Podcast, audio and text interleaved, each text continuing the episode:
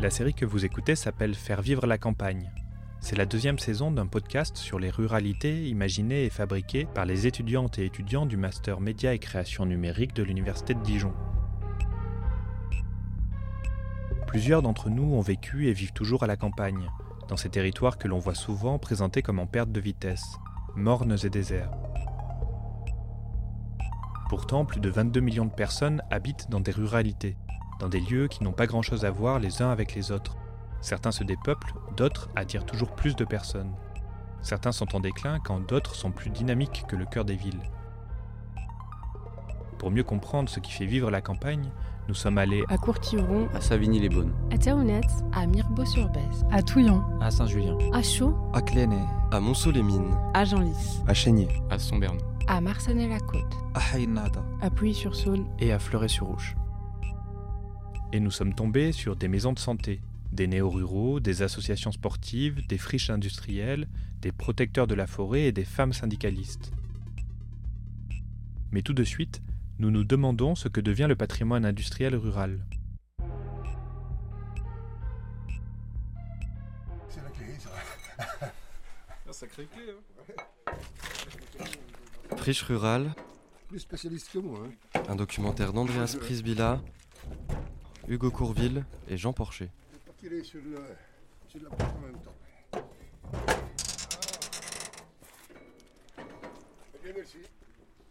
Je pénètre dans le lavoir des Chavannes subjugué. Voilà. vous voyez, il y a des, il y a des pales, là, 100, pas 126 chevaux, enfin, etc. tout, tout, était, tout était là classé. En levant la tête au ciel pour constater l'impressionnante hauteur de plafond, j'essaye aussi de projeter mon regard jusqu'aux entrailles du bâtiment, en vain, tellement il est profond.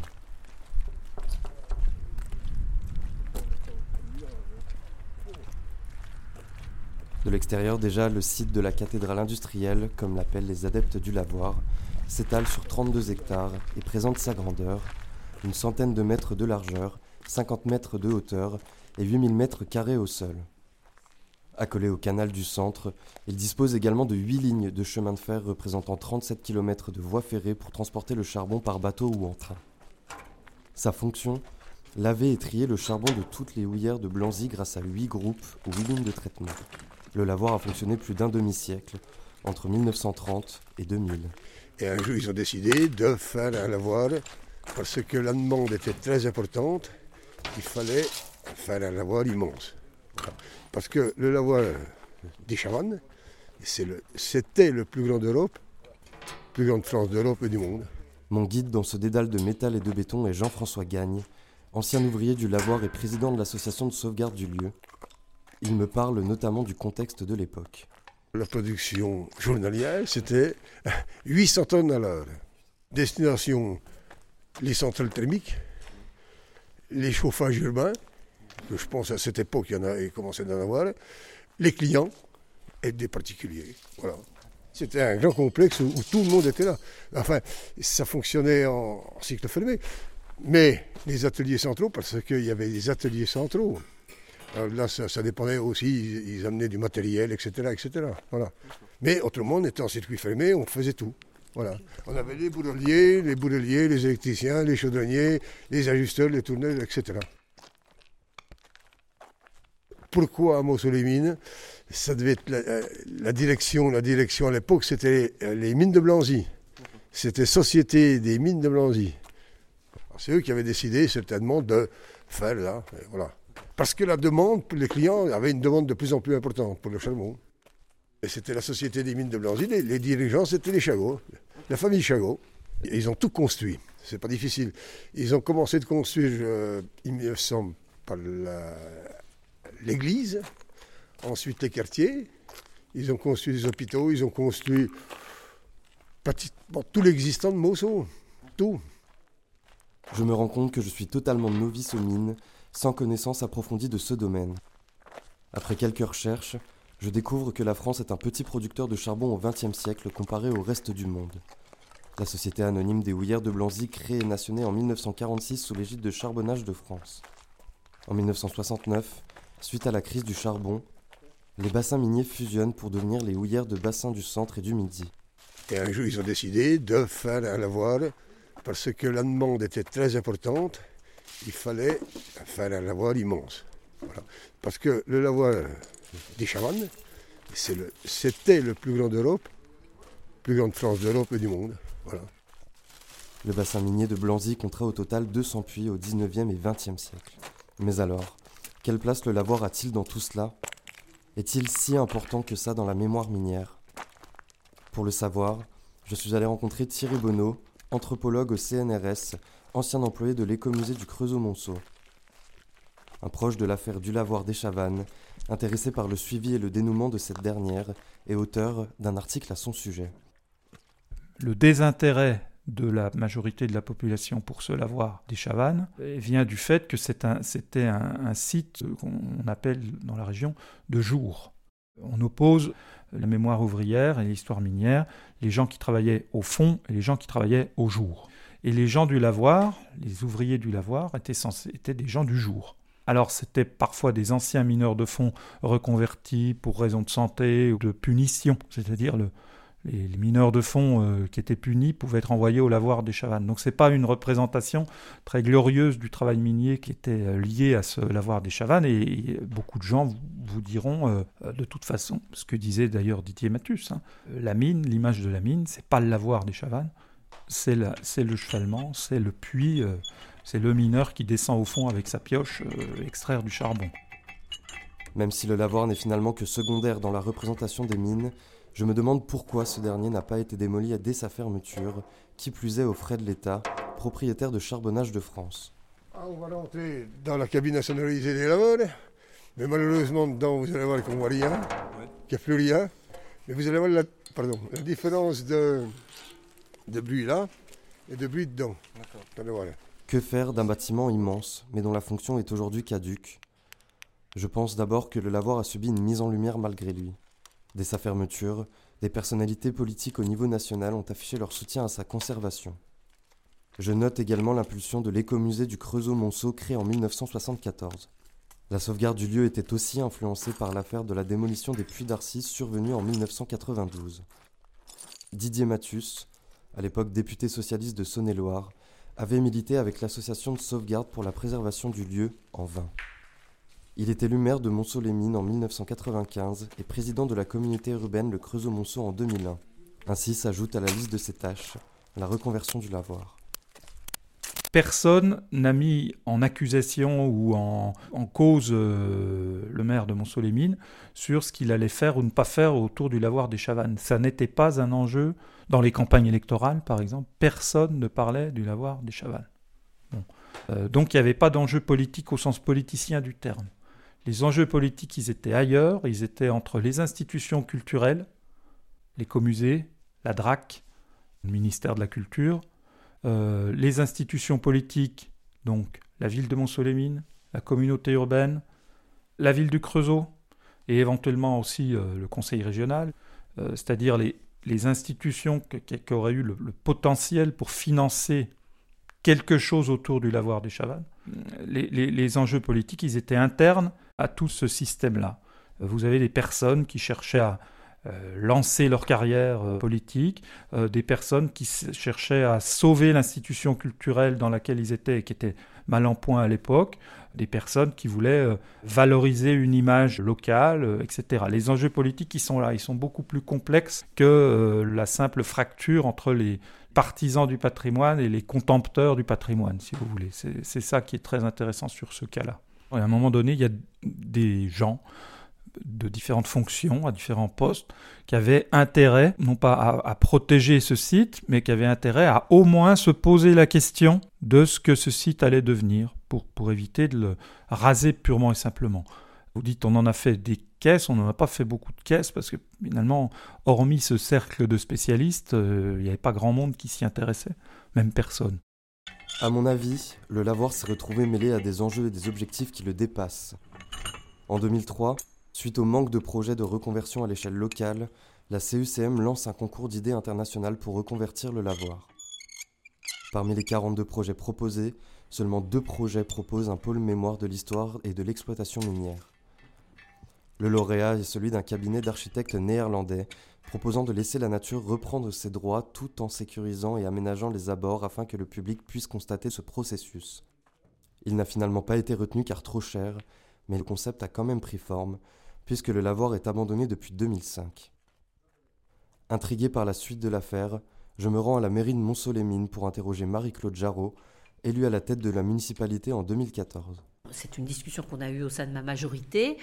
Il y avait euh, unanimité pour préserver le lavoir, pour conserver le lavoir, moi une voix. Mais je ne serai pas le maire qui détruira le lavoir des Chavannes et qui livrera le lavoir des Chavannes aux ferrailleurs. Euh, vous avez repéré euh, l'immensité du lavoir, hein, c'est sept étages, hein, c'est pour nous on dit c'est notre cathédrale, c'est un emblème mais l'État nous l'a cédé à l'euro symbolique, mais ça n'est pas un, c'est un cadeau entre guillemets un peu empoisonné, hein, parce que moi mon objectif c'est de mettre le lavoir hors d'eau, parce qu'actuellement il pleut dans le lavoir, donc c'est, notre premier objectif, et de mettre aussi en sécurité et en lumière le lavoir, c'est-à-dire que ça sera en entrant à droite du lavoir, c'est le centre d'interprétation, ça s'appelle centre d'interprétation, avec de la vidéo, avec des explications, avec les livres, comprendre comment fonctionnait l'exploitation minière, dont le lavoir est un point central.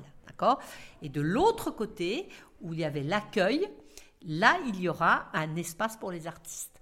L'idéal, ça serait que dans quelques années, on puisse avoir des sons et lumières autour du lavoir. Mais on ne réparera jamais l'intérieur du lavoir. Enfin, je veux dire, je n'en ai pas les moyens. Si on arrive à ce que l'on se dit en ce moment, ça sera déjà super.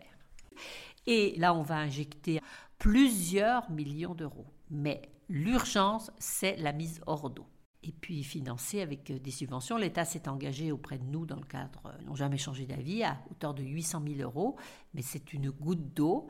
Et puis après, nous allons actionner des, des, des financeurs potentiels euh, jusqu'à l'Europe. Voilà, c'est ce que nous sommes en train de faire.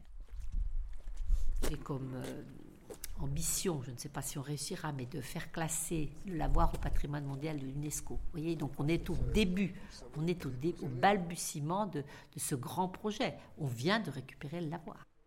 Je me demandais si cela allait concrètement aboutir à quelque chose.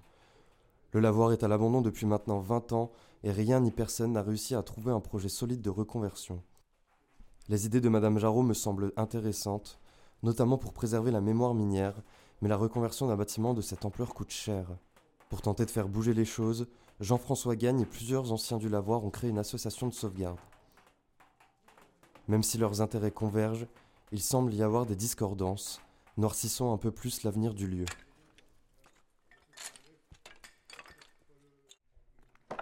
Alors la date, la date de la fondation, le 26 juin 2019, le but, c'était de sauvegarder ce bâtiment. Parce que pourquoi faire disparaître un, monument comme ça? Pourquoi? Parce que tout ce qui est à l'intérieur, vous avez vu comme moi, euh, on injecte de l'électricité, de l'eau, on peut repartir.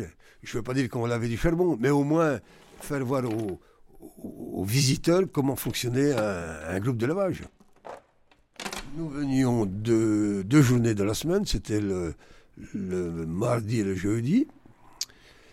On entretenait l'extérieur, c'était une forêt, on a tout, tout débroussaillé, on a nettoyé euh, beaucoup, il y avait de la forêt partout, on a nettoyé, et, dans le lavoir également.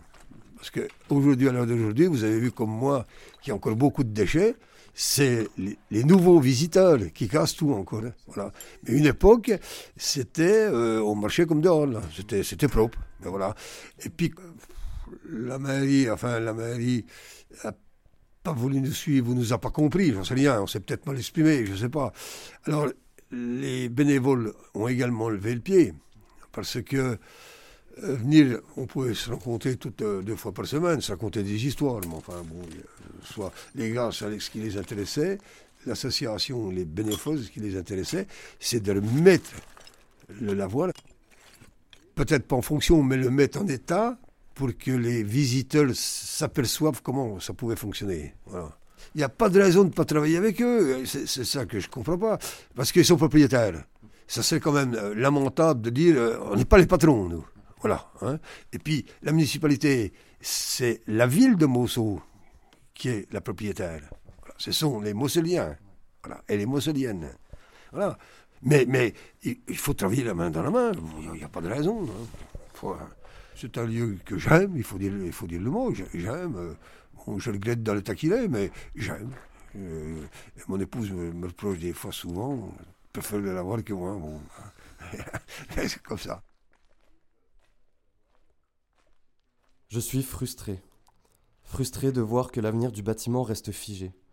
Le lavoir est secondaire dans la représentation des mines, certes, mais c'est ce qui le rend à mon sens si intéressant, puisqu'il raconte une histoire différente mais complémentaire à celle des acteurs principaux de l'ère charbonnière. C'est pourquoi il me semble important d'essayer de la préserver. C'est le cas également pour la plupart des personnes que nous avons rencontrées. Certains s'intéressent à ce lieu. Les urbexeurs, par exemple, lorsqu'ils ne sont pas des casseurs, qui rédigent des articles dans leur blog et cherchent à connaître l'histoire de ce bâtiment. Tous les démarrages étaient là, les gars, vous voyez, tout. Mais le pilotage se faisait du 8e groupe, on n'y pense pas pourquoi. Il n'y a plus rien. Alors il y avait tous les automates programmables, tout était là-bas. C'était tout commandé de là-bas, quand c'était tout automatisé. On n'y pense pas, c'est pas la peine d'y penser, c'est encore plus terrible que là, il n'y a plus rien. Néanmoins, le coût et la complexité d'une restauration semblent ériger un mur infranchissable à la transmission de sa mémoire. Le lavoir n'est d'ailleurs pas un cas à part, puisque beaucoup de structures minières rencontrent le même problème de conservation. Aujourd'hui, on parle d'en faire des centres de stockage de batteries, enterrant une fois pour toutes l'idée de transmettre la mémoire minière. Le démolir et qu'on n'en parle plus, le problème, il est technique, il est que euh, ça avait été calculé, c'est presque aussi cher, c'est même peut-être plus cher de le démolir que de d'essayer de le protéger, de le valoriser. Alors, euh, c'est quand même, euh, ça serait assez simple. L'échevalement d'Arcy, ça coûtait, à ma connaissance, bon, je n'ai pas étudié le dossier à fond, mais ça coûte pas très cher de faire tomber des chevalements, hein. des, montures en ferraille. Ça, ça va vite. Hein. D'ailleurs, ça a été très vite. Là, on est sur autre chose. Là, on est sur un gros système de, béton armé, euh, de machines, euh, de mécanismes complexes et lourds. On est sur de la grosse industrie et du gros bâtiment. Euh, donc, à démolir, démolir, raser, sécuriser, c'est très très coûteux. Donc, c'est pas aussi simple que ça en plus. deuxième option, on conserve. Euh, pour en faire quoi?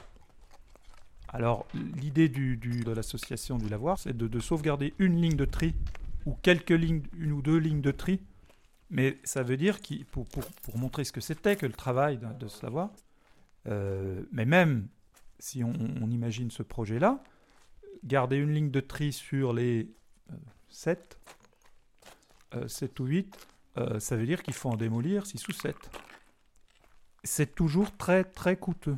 Euh, moi, je serais prêt à parier que dans 30 ans, euh, le lavoir des Chavannes sera toujours debout, parce que ça va pas tomber comme ça, parce que c'est très solide et parce qu'il n'y aura jamais eu l'argent pour le démolir. Par contre, sous quelle forme il sera debout, ça c'est le mystère. Je vois pas comment on va trouver des financements pour le valoriser. On n'en fera pas un musée de la mine bis. On n'en fera pas un musée du lavoir du lavage de charbon. Parce que musée du lavage de charbon, enfin rien que de dire le, mot, c'est voilà, surréaliste. Euh, et, on n'aura pas les, financements euh, pour en faire autre chose, y compris pour valoriser euh, l'architecture. Je ne vois pas comment. C'était Friche Rural, un podcast d'Andreas Prisbilla, Jean Porcher et Hugo Courville. Nous remercions également les intervenants Marie-Claude Jarreau, maire de Montsolémine, Thierry Bonneau, historien et chercheur au CNRS, et Jean-François Gagne, président de l'association de sauvegarde du lavoir des Chavannes. Nous remercions également Antoine Tricot, qui nous a accompagnés à la réalisation de ce podcast.